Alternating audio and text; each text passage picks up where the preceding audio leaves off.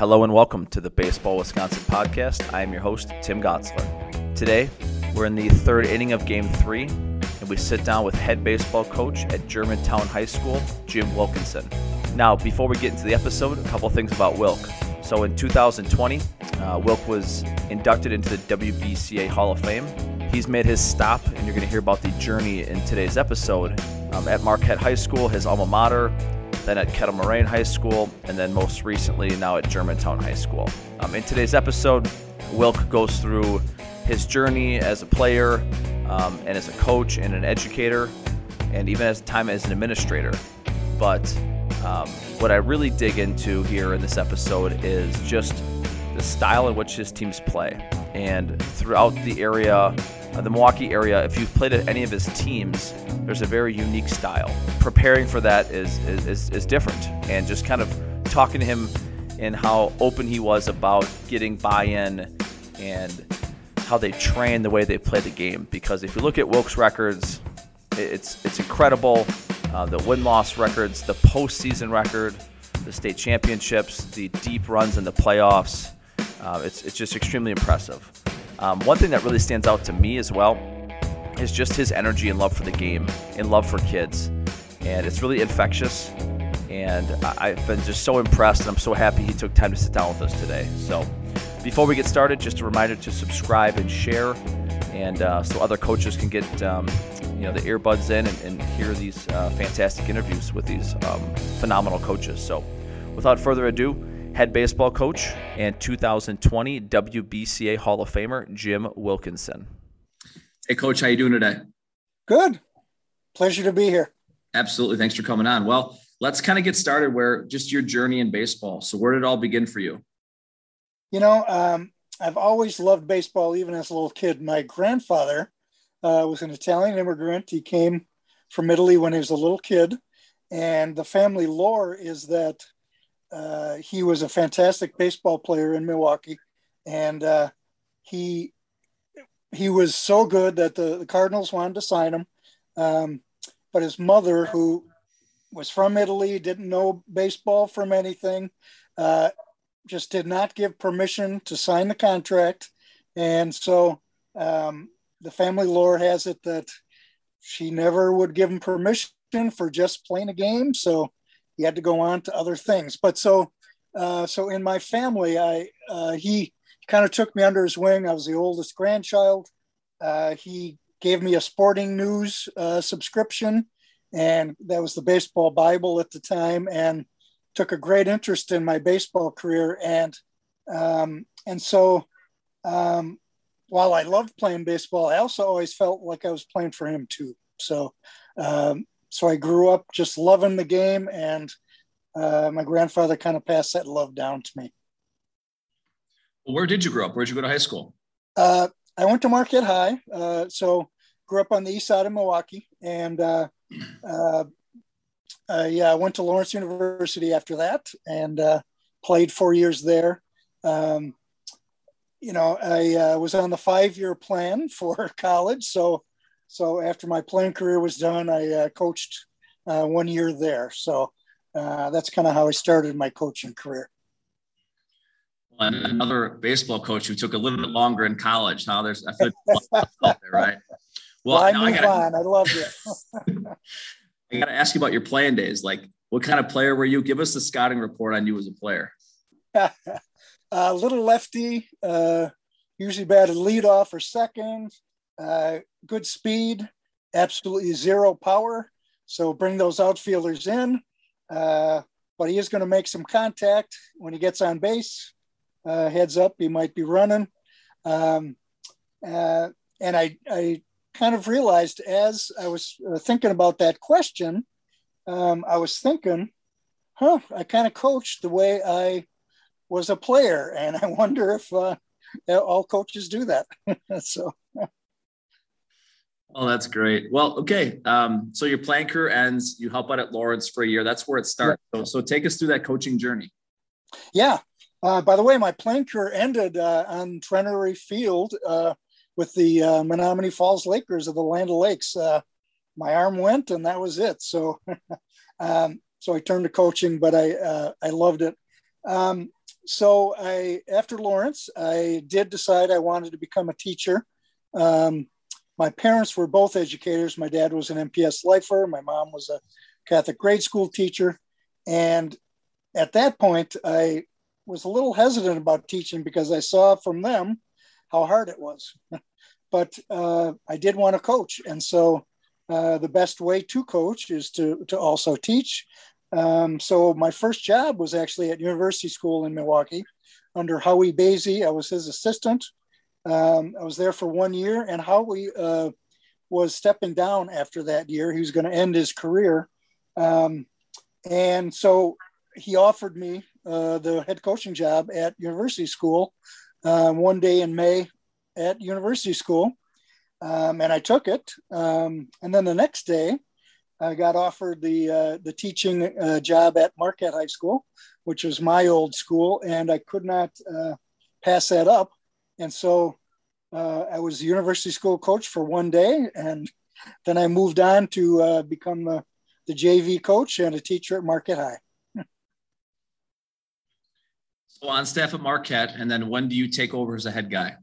So um, we had plenty of uh, coaching, uh, good coaches at Marquette High. Uh, when I was uh, first there, Bob Brzezinski was the head coach. He had been my coach in high school. Um, and so he was there for a very long time. Um, and then Rick Brightish took over uh, from Bob Brzezinski and ran a tremendous program, uh, number of state championships. it was WISA at that time. Um, but he was just a a tremendous, I think, the best fundamental coach I've ever seen. So I, I learned a ton from him. Um, and I figured at that point I would actually never be a head coach. Um, I love teaching there. Um, I love coaching JV, so that wasn't the biggest deal to me. Um, uh, but uh, Rick did step down uh, one year after uh, they went to summer baseball. He just did not like that summer summer baseball culture. Uh, and so, so I took over uh, in the summer 99 um, and coached 11 years at Marquette High. Uh, so total of 31 years teaching and coaching at, at Marquette. Well, so from Marquette, um, where do you go next?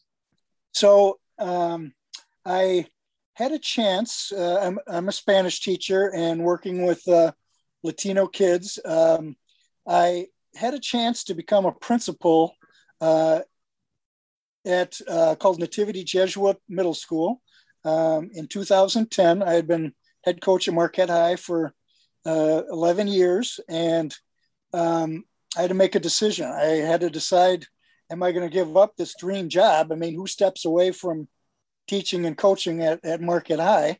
Um, but I, I was kind of facing the last 10 years or so of my my uh, academic career and thinking how do I want to spend it. Uh, so I, I made the tough choice to leave Marquette High and become principal on the south side of Milwaukee. And I absolutely loved it. Uh, I was there for four years. Um, the school changed a little bit. The uh, leadership changed and was going to take the chance, they take the school a little bit different direction. Uh, so I decided I did have to uh, resign from the principalship at Nativity. Um, but that did allow me to continue teaching. And so I got a teaching job at DSHA. And um, as a result of that, I was now able to get back to coaching. Uh, so I applied for Kettle Moraine's job and and received that. Um, and and uh, was there for four years when um, in 2018 WIAA decided to go back to spring uh, from all, for all the summer schools, and the commute from from DSHA to Kettle Moraine just wasn't going to work for 4:30 games. Um, and so reluctantly, I, I, unfortunately had to resign from that job. Um, then two years later, uh, I retired from teaching, and uh, then decided to. Um, I still had that itch to coach, and so applied uh, to Germantown and got that job um, just in time for the season to be canceled. So, so uh, was fortunate to have an actual season last year. well, that's quite the journey, and um, I know I want to dig into more of those jobs, but but before I do that, um, so those four years that you were principal on the South Side, yep. Um, yep. Were, you, were, you, away from baseball altogether, coaching, and what was your? In, how- I was. Um, you know, it was two. Uh, this particular program uh, was actually also a year-round program, so I had summer responsibilities also. Um, so when I left Marquette High, I knew that I was leaving behind coaching for that phase of my life, um, and so that was a, a tough decision and uh, uh, was not easy for me. Imagine well, and, and what I'm gathering too is that you you know the different jobs along the way were different phases of your life. You know your yep. life. And after yeah.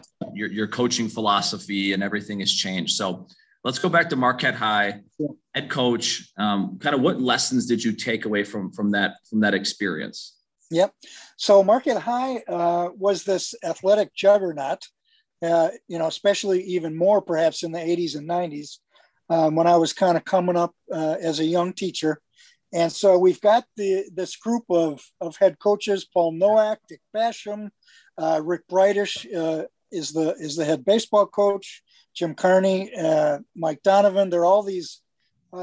They were really the best coaches in the state, um, and they were all at Marquette High, and they were also all academic chairs. Um, they were they were not just coaches. There were these these great uh, teachers and interested in in making these young men's lives better, and that really appealed to me.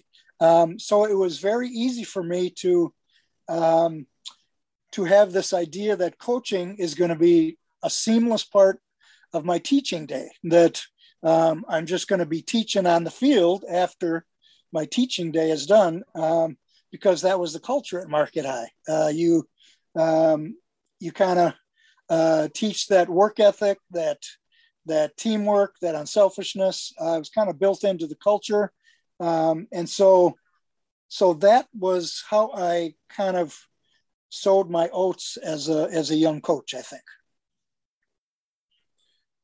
Well, and it just, it just kind of gets back to that, you know, teacher coach mentality. You know, we, we preach to our students, you know, you're a student athlete, student first, you know, yeah. teacher coach, you're teacher first. And also just like cultural excellence. It sounds like Marquette I had that at that time right. and in many ways still does. So you just take this sabbatical from coaching and four years away, principalship, and now you're going to get back into coaching. New district, new community. What's some what are some lessons learned from Kettle Moraine? Well, um, I'm not going to lie. I, you know, I did not know if I uh, and my coaching philosophy and style um, would translate outside of Marquette High. I had no no idea, and so I was I was a little uh, apprehensive and nervous. Um, is this going to work out at another place? Um, I had known uh, Armando uh, Hernandez uh, and um, and Brian Adamczyk well at Kettle Moraine, and and Brian was stepping away, and so um, I decided that Kettle Moraine, having that good baseball tradition, uh, might be a good place to try this out. Uh, so interviewed out there with uh, Mike Fink, their athletic director, uh, and it seemed like a, a good fit. Uh, so uh, I was offered the job there and excited to be able to uh, to see if uh, I could do this at another school. Oh, I mean, okay, so you know, times have changed a little bit, right? So you coach in a yep. school, you know, you're into a public school, you know, you're you're you're you're showing some vulnerability by kind of questioning if your style still works. So now I see it at Germantown. You you, you know, you go to Germantown a couple years later, and now after a year, you guys are playing in a sectional. You're playing great baseball at the end of the year. Like how do you do it? How do you get into these programs and get these these these kids to buy into it and instead spend as much time here as possible? Um, i'm not going to lie. They don't all buy into it uh, all the time. Um, you know um, many of my teams uh, along the way um, you know it's it's counterculture a little bit uh, in these days in the sense that um, we're we're teaching kind of an unselfish uh, style of baseball. They don't call it sacrifices for nothing in baseball, um, and and so um, you're kind of fighting these days against this culture of um, I'm gonna I'm gonna get myself seen out there. I'm gonna gonna uh, promote myself a little bit, um, and I I think that is an appropriate um, purpose for uh, off season baseball programs for those baseball academies. I think uh, I am heartily supportive of of all these teams that are trying to promote Wisconsin high school baseball players and have done a fantastic job of it. Um, I guess I'm a believer, though, in this high school system of baseball that that it is in fact part of the education. It's part of uh, part of kind of building a team and your personal development, uh, trying to become uh, something part of something greater. And so, um, this idea that um, that they're going to be doing this for the greater good, not just for your own development, but um, you're playing for your school and for your teammates. Um, and to sell that um, is interesting. And I, I, I start, start off uh, by telling them, feel free to hit home runs anytime you want. you, you have my permission to hit home runs and doubles. And, and uh, we're going to give you all sorts of, of freedom to, to hit away often. Um, that's not really what to call what we do small ball is a little bit of a, a misnomer because I like to think of it as um, bat control and strike zone control. Um, the idea is to be a complete baseball player and to be able to, uh, when you're up at bat, uh, respond to whatever that situation needs for the team. Uh, they might need a bunt at this point. Um, and so if you haven't been bunting or see yourself as, oh, I'm not a bunter. That's that's I I hit the long ball. Um, that's not going to be helpful for the team. And in fact, um, you know, I had I've had many teams that um, if I give a, a sign, uh, hit and run or a bunt, uh, you know, I can see their the wheels grinding and and they're thinking, doesn't this coach know who I am? I don't bunt? Me? Are you kidding me? And so um, so we we do constantly uh, talk about that and work through it. And um, we practice it all the time. And uh, one thing that i noticed uh, fairly early in my career is that uh, in my career at marquette was some of my best teams and some of the best area teams um, their offenses, their high powered offenses, did not translate to the postseason. Um, I found that uh, hitters tend to grip the bat a little tighter, they get a little nervous. Pitchers uh, are better in the postseason, they tend to dominate. The defenses are better. So now I'm thinking, well, what do we need to do to advance as far as we can to sectionals and state? What kind of game do we need to play um, to face that number one pitcher uh, in a sectional final. And so I kind of worked backward from there. Well, we need to be able to create runs early in the game, put pressure on the defense, um, work the, the count with this pitcher, keep the pressure on him at all times. Um, and I can't tell you how many times in pressure situations, uh, teams do not, in fact, field simple bunts or throw runners out when you put pressure on the bases.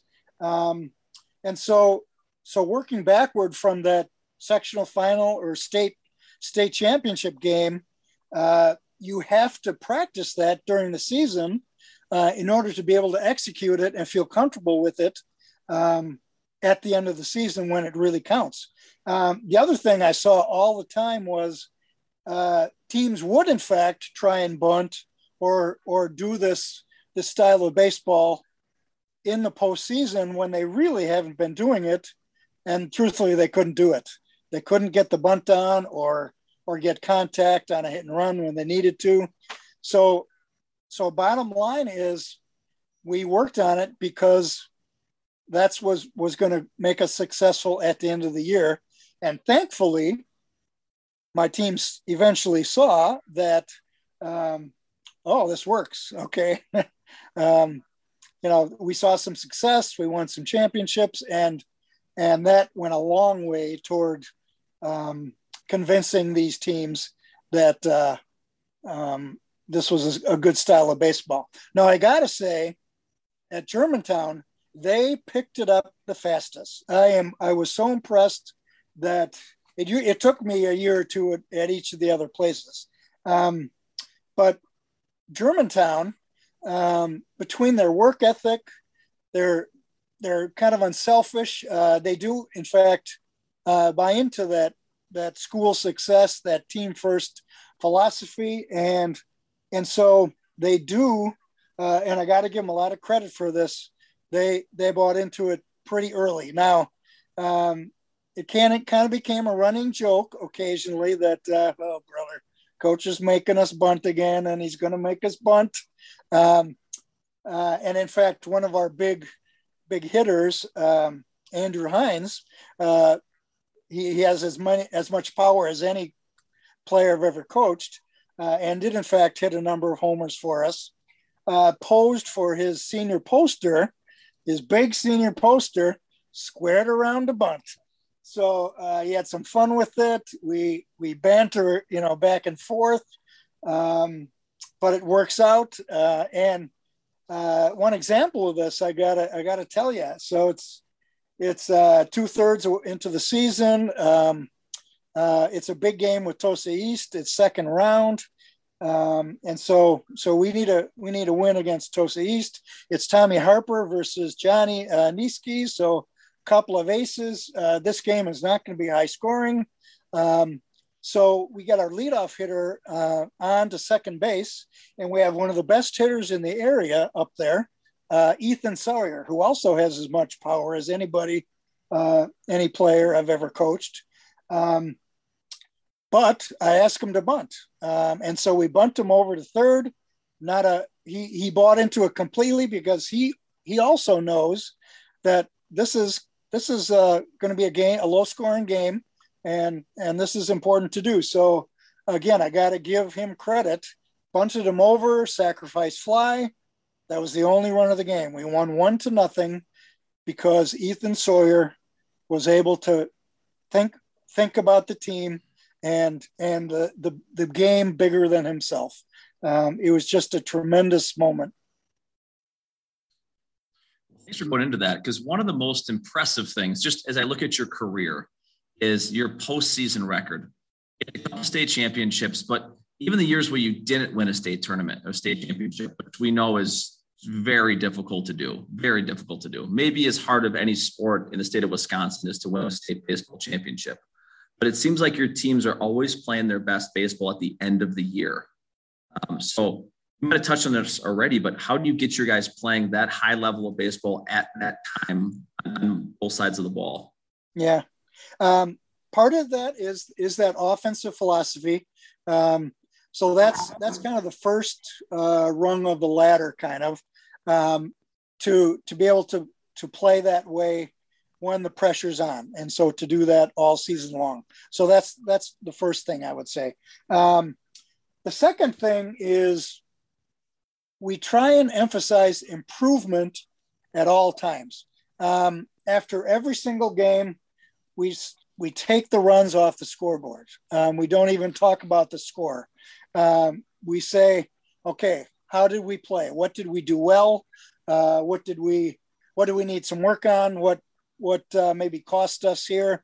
Um, and so we always talk about um, improvement. How can we get better? Um, and then we use that next day practice to work on that very thing. So um, so that emphasis on improvement all the time, rather than wins and losses, um, hopefully gives us this idea that we're the rev- the record doesn't matter. It's we're going to be as good as we can as we possibly can be at the end of the season um, when it's going to count the most, when we will be tested the most. Um, we do our best. You know, I think, and I think you've probably seen this too, that no no team ever has been successful without senior leadership. Um, and so we start that senior leadership, um, start kind of training them in leadership uh, in the off season. Um, and it's built in a little bit with the open gym system where, you know, seniors are going to be leading all those activities and all those drills and all that stuff. Um, so it starts there. Um, and we try and give them as much input and control over what we do in practice as possible um, so that by the end of the season, uh, they feel like it's their team. Because when it comes right down to it, by the end of the year, you and I know that um, it's kind of it's kind of not our deal anymore. It's theirs. And so, um, again, those seniors are the ones that are going to take them the rest of the way.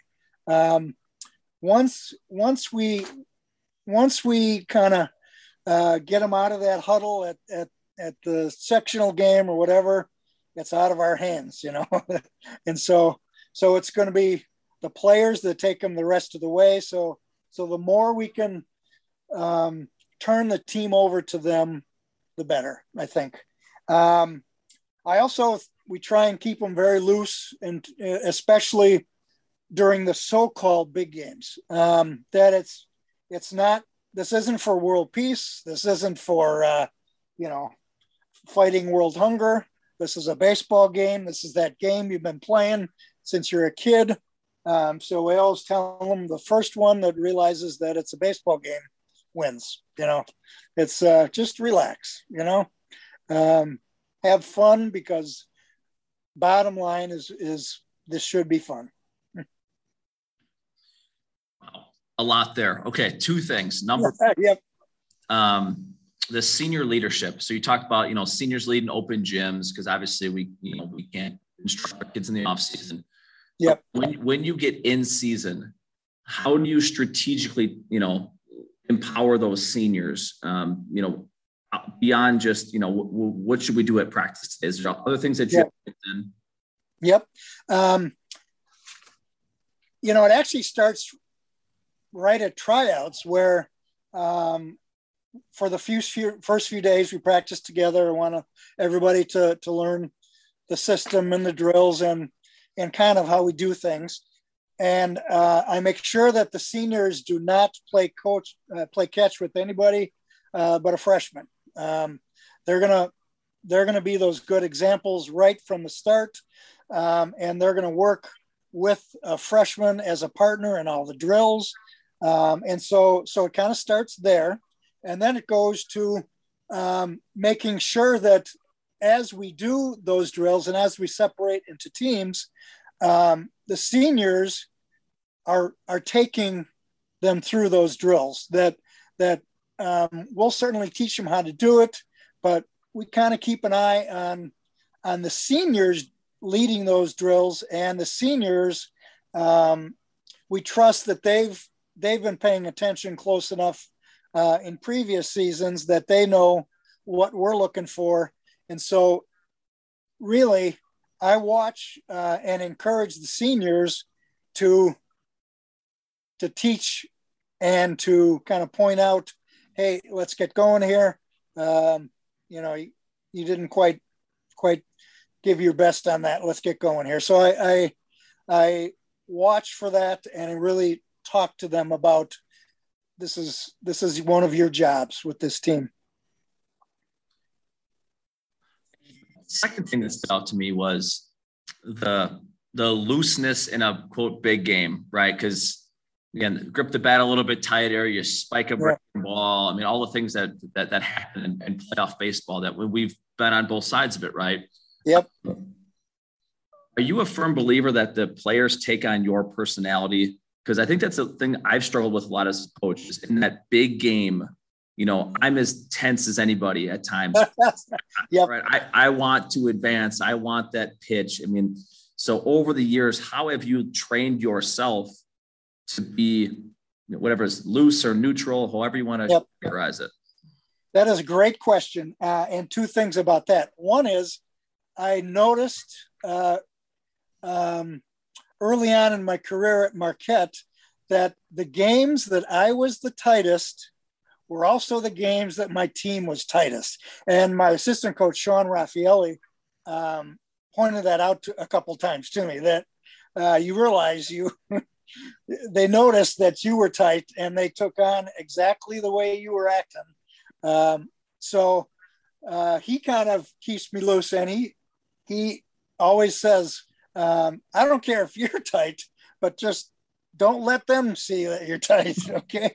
Uh, stay loose. Um, and, and he was absolutely right about that, that um, they're, they do, in fact, you know, uh, a lot of us think that, oh, those kids aren't paying attention to us. And I do not, after teaching the, all these years, I don't buy that for a second, especially the ones don't look that don't look like they're watching or listening are the ones that are listening the most. And so, um, so this idea that that they take on our personality is completely accurate, um, and that's why I work very hard to uh, to just make sure I look like I'm having fun. But truthfully, I am having fun because the juice of uh, of those uh, so-called big games is what keeps me going. I just love that that test, that so-called pressure. Uh, I love seeing what we're made of and and playing baseball at that highest level possible. I just I just love it, and so uh, hopefully I pass that along to them. That's you know. So what I'm gathering is you're you're systematically putting things in tangible things like seniors leading the drills with the freshmen and here's our drills and, and then the intangibles of body language and how you react to things and yep pre, game during game post game um, what i'm interested in is oh, throughout the years is there something you've changed on is there something that you've done maybe a 180 on that a skill you used to teach or a certain leadership style you used to have that you've now seen as there's there's a different way to do it that might be better Yes, um, I you know, and this applies to both my teaching and my coaching. Is throughout the years, um, I used to be quick to kind of be angry about a kid that wasn't performing or you know uh, or didn't seem like they were into it uh, or just wasn't performing at his best um, and throughout the years i kind of learned to step back a little bit before before I got angry with those kids or expressed my anger at least with those kids. Uh, you know, maybe uh, whether they were late to practice or or not into it uh, or not performing, um, to take them aside and rather than go right at at the hardness and be mad at them, express the anger, to ask the question first. Okay, what's going on? You don't look like yourself today.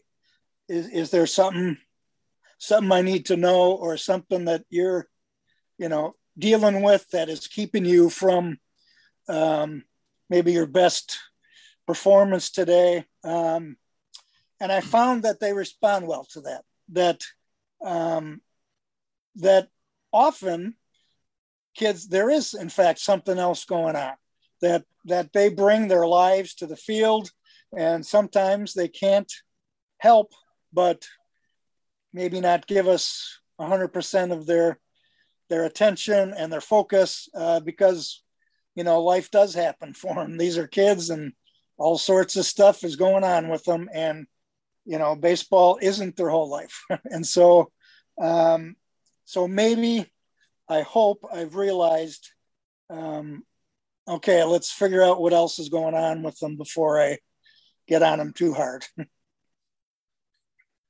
what amazes me is how you answered that question. I brought up, you know, baseball stuff, things on the field and off the field. And the first thing you go to is your your relationships. So that says a lot about your care um, for these boys, no matter what stop it's been at. Is you know, you, you seem like you just got your heart all into this thing. So you've been doing it for a long time. And this past year, um, you were inducted into the uh, WBCA Hall of Fame. So I can see the smile on your face right now, but what does that mean to you? Uh, I still uh, kind of get uh, get broken up even just thinking about it because it's uh, it's the biggest thing that can happen in our in our coaching profession, I think. And um, to have been around the association so long uh, with these these legends, uh, to become part of that is just uh, truthfully the biggest honor I can think of uh, in in my coaching career. And uh, so I I'm kind of speechless, and I uh, I'm incredibly touched. I, I the only thing I can think of of doing is is just saying thanks uh, for the opportunity uh, to be among this group uh, of incredible people and coaches, and to have the opportunity to to to teach and coach for for those many years is the best thing I can think of uh, as I look back on on a career. I just uh, I just I can't even begin to express how grateful I am for the opportunity to do that. We talk about those legends. I mean, I know you, won't may not agree with this, but you are one of them, and you have before you're in the Hall of Fame. But most Hall of Fame coaches are retired. They, have, they get that not at the end of their career. You're still in it. So you might have mentioned this before a bit with use the term juice, which I love. But what lights your fire to keep coming back? And you know, I think you'd agree that the job has become more and more year round than it was before. So what keep what keeps you coming back every year? Um, baseball to me is the most beautiful, complicated, impossible game that I've ever been associated with. And so um, there every time you step on the field, something new happens that you've never seen before. Uh, some situation that you've just never thought of is right there, and and you have to deal with it. And it's and you have to always be reacting to uh, and and changing and be creative and think about how am I going to handle this new situation. And so this uh, so first of all, you can't possibly figure out the game of baseball. Uh, anybody who who thinks they've got the game figured out will immediately be punished by the baseball gods. Um, and so so there's always something new. So so that part is always taken care of. I can always learn something new, uh, no matter how how many years I'm in the game. Uh, but the other thing is I do miss those relationship with the kids uh, when I'm not in season um, or when I'm not teaching them. And so, so that's uh, so coaching is my way of keeping that relationship going uh, with with those kids, uh, even when I uh, am, am, no longer teaching. Uh, I find I miss that that camaraderie with the kids, and I really missed that camaraderie with the coaches. Just that that going back and forth um, I actually used to get together with your predecessor, uh, Pat Hansen, uh, often in the winters at, at the local spots in, uh, in the falls. And even though we were these tremendous rivals uh, in the conference, um, each of us were these students of the game such that um, we just bounce stuff off each other. Well, what do you do when this happens? What, uh, you know, uh, I liked I I like this from you. How do you do that? His teams, you know, and Falls teams in general, they always hit line drives up the middle and to right center. And I've never figured out how you guys are able to do to teach that. But uh, it's it's uh, uh, it's things like that that um, that keep me um, juiced up for the game. Uh, that and the you know I I am maybe a little bit quieter on the field, but uh, it perhaps hides uh, an extremely competitive personality. uh, I love, I love that spirit of competition and that test. Uh, whether it's in practice getting better, how are we going to get better this day, or uh, in a game, how is the game going to test us on that particular day? So I still love that, and uh, fortunately, my body is is still allowing me to do it. So, um, so that's what kind of keeps me going. I love it because throughout your career, I mean, you're, you're, now you're in this this mentor role, this Hall of Fame role, and you're still in it and you're giving it your all. But you know, throughout the through, along the way, there had to be some influences on you. You know, kind of the old sports talk radio question, the, the Mount Rushmore of, of influence. so when I bring that up, who comes to mind? Um, the first person that comes to mind is my old JV uh, Spanish teacher and JV baseball coach, uh, Frank Cox at Marquette High. Uh, he turned me on to, to both Spanish and, and baseball. He made both learning fun and baseball a blast. Um, and, um, and so, so that's what turned me on to this joy of, of baseball, or at least continued uh, me in this, this joy of the game of baseball. Um, and he also inspired me to continue to to study Spanish and to uh, to have this uh, idea that you know uh, teaching Spanish and coaching baseball would be a, a, very nice gig. And so so he kind of um, was the first leg leg there. Uh, the two coaches at Marquette High, uh, Bob Brzezinski and Rick Brightish, um, just they were kind of uh, legends of the game in their own right. And so to be able to learn under them uh, was just uh, amazing. Um, I I can't tell you how how fundamental uh, how many fundamentals I learned from from Rick Bradish. He was kind of the master of um, the seven minute indoor uh, drill practice at uh, at Marquette High in March when the snow was about six inches deep and it's you know 10 below zero.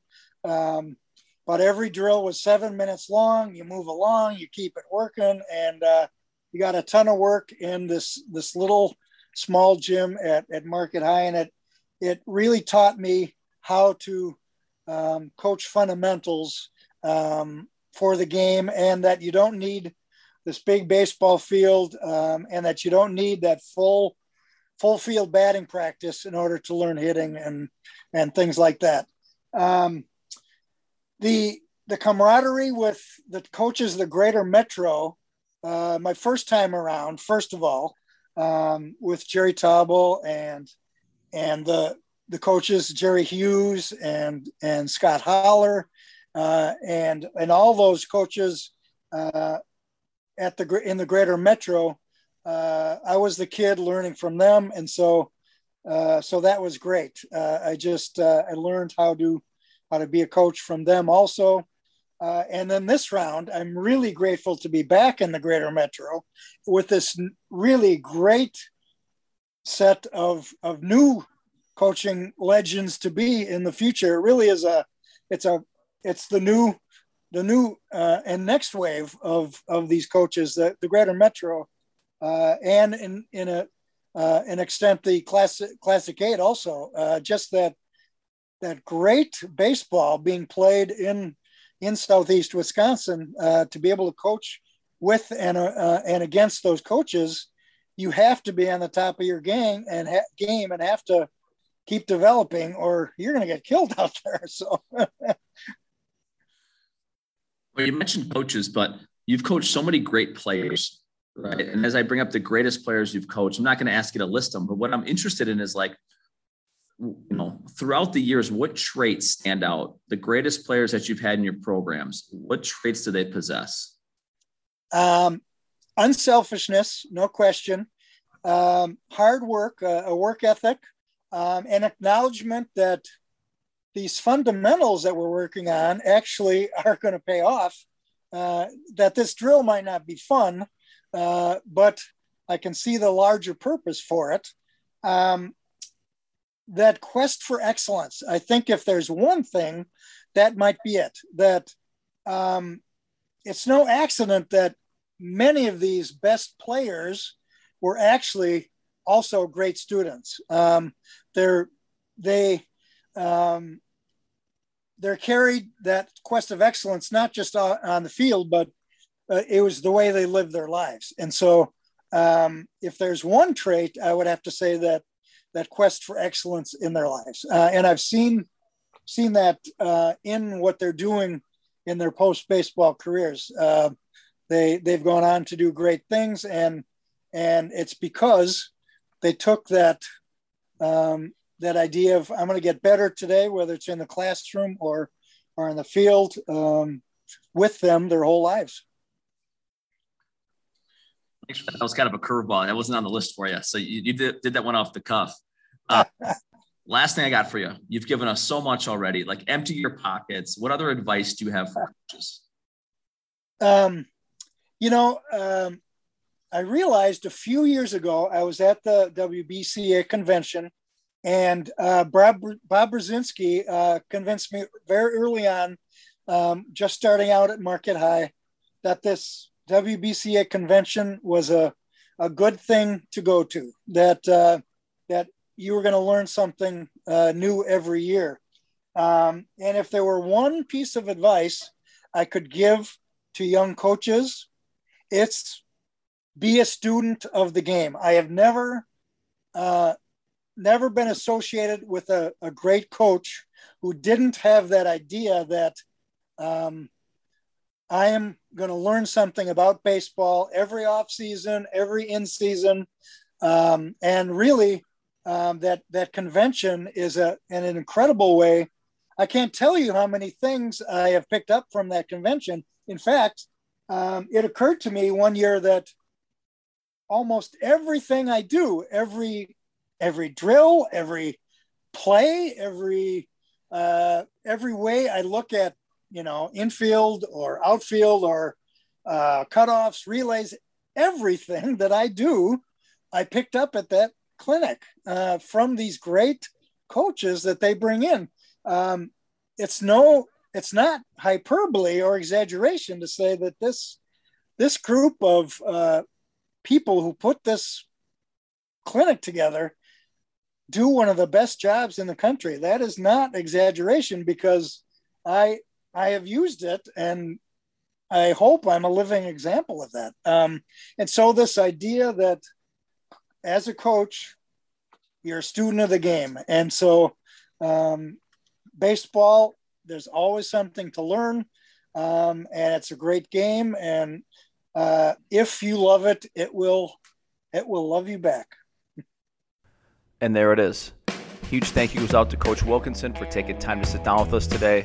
And you know that last quote, right? If, if you love the game, the game will love you back. And that like the, the, the baseball gods know, the game knows, and that's that's what Wilk's all about. Wilk's about the community. He's about you know people first. If that's obviously his players, uh, his students when he was an educator, um, even other coaches. I mean, as competitive as he is and other coaches are, there's always that collegial bond and that relationship and that brotherhood that is is unique to baseball. And it's I think many coaches would would argue that's maybe the best part of coaching at times is the relationships that are made both on the field and off the field. Um, and Wilkes is just such a fantastic um, example of that. Also, when he talks about being a student of the game, right, in 2021, we might talk about a growth mindset and continuous learning and these buzzwords in, in education and coaching. I mean, he's been doing that for decades, way before it was trendy. And you know what's scary to us, you know, in the Greater Metro Conference or across the state of Wisconsin, is now he's retired from uh, he's retired from teaching, so he's got more time to, to just work on on getting his program better. But uh, no, joking aside, um, just watching how he keeps up with the times. I mean, he's active on Twitter. He's got phenomenal relationships with his guys. Um, it, it, it's, it's really impressive. So, huge thank you goes out once again to Wilk for taking the time for all he does for our game and baseball across the state of Wisconsin. Uh, please remember to subscribe and share, and um, we'll see you next time. Thank you.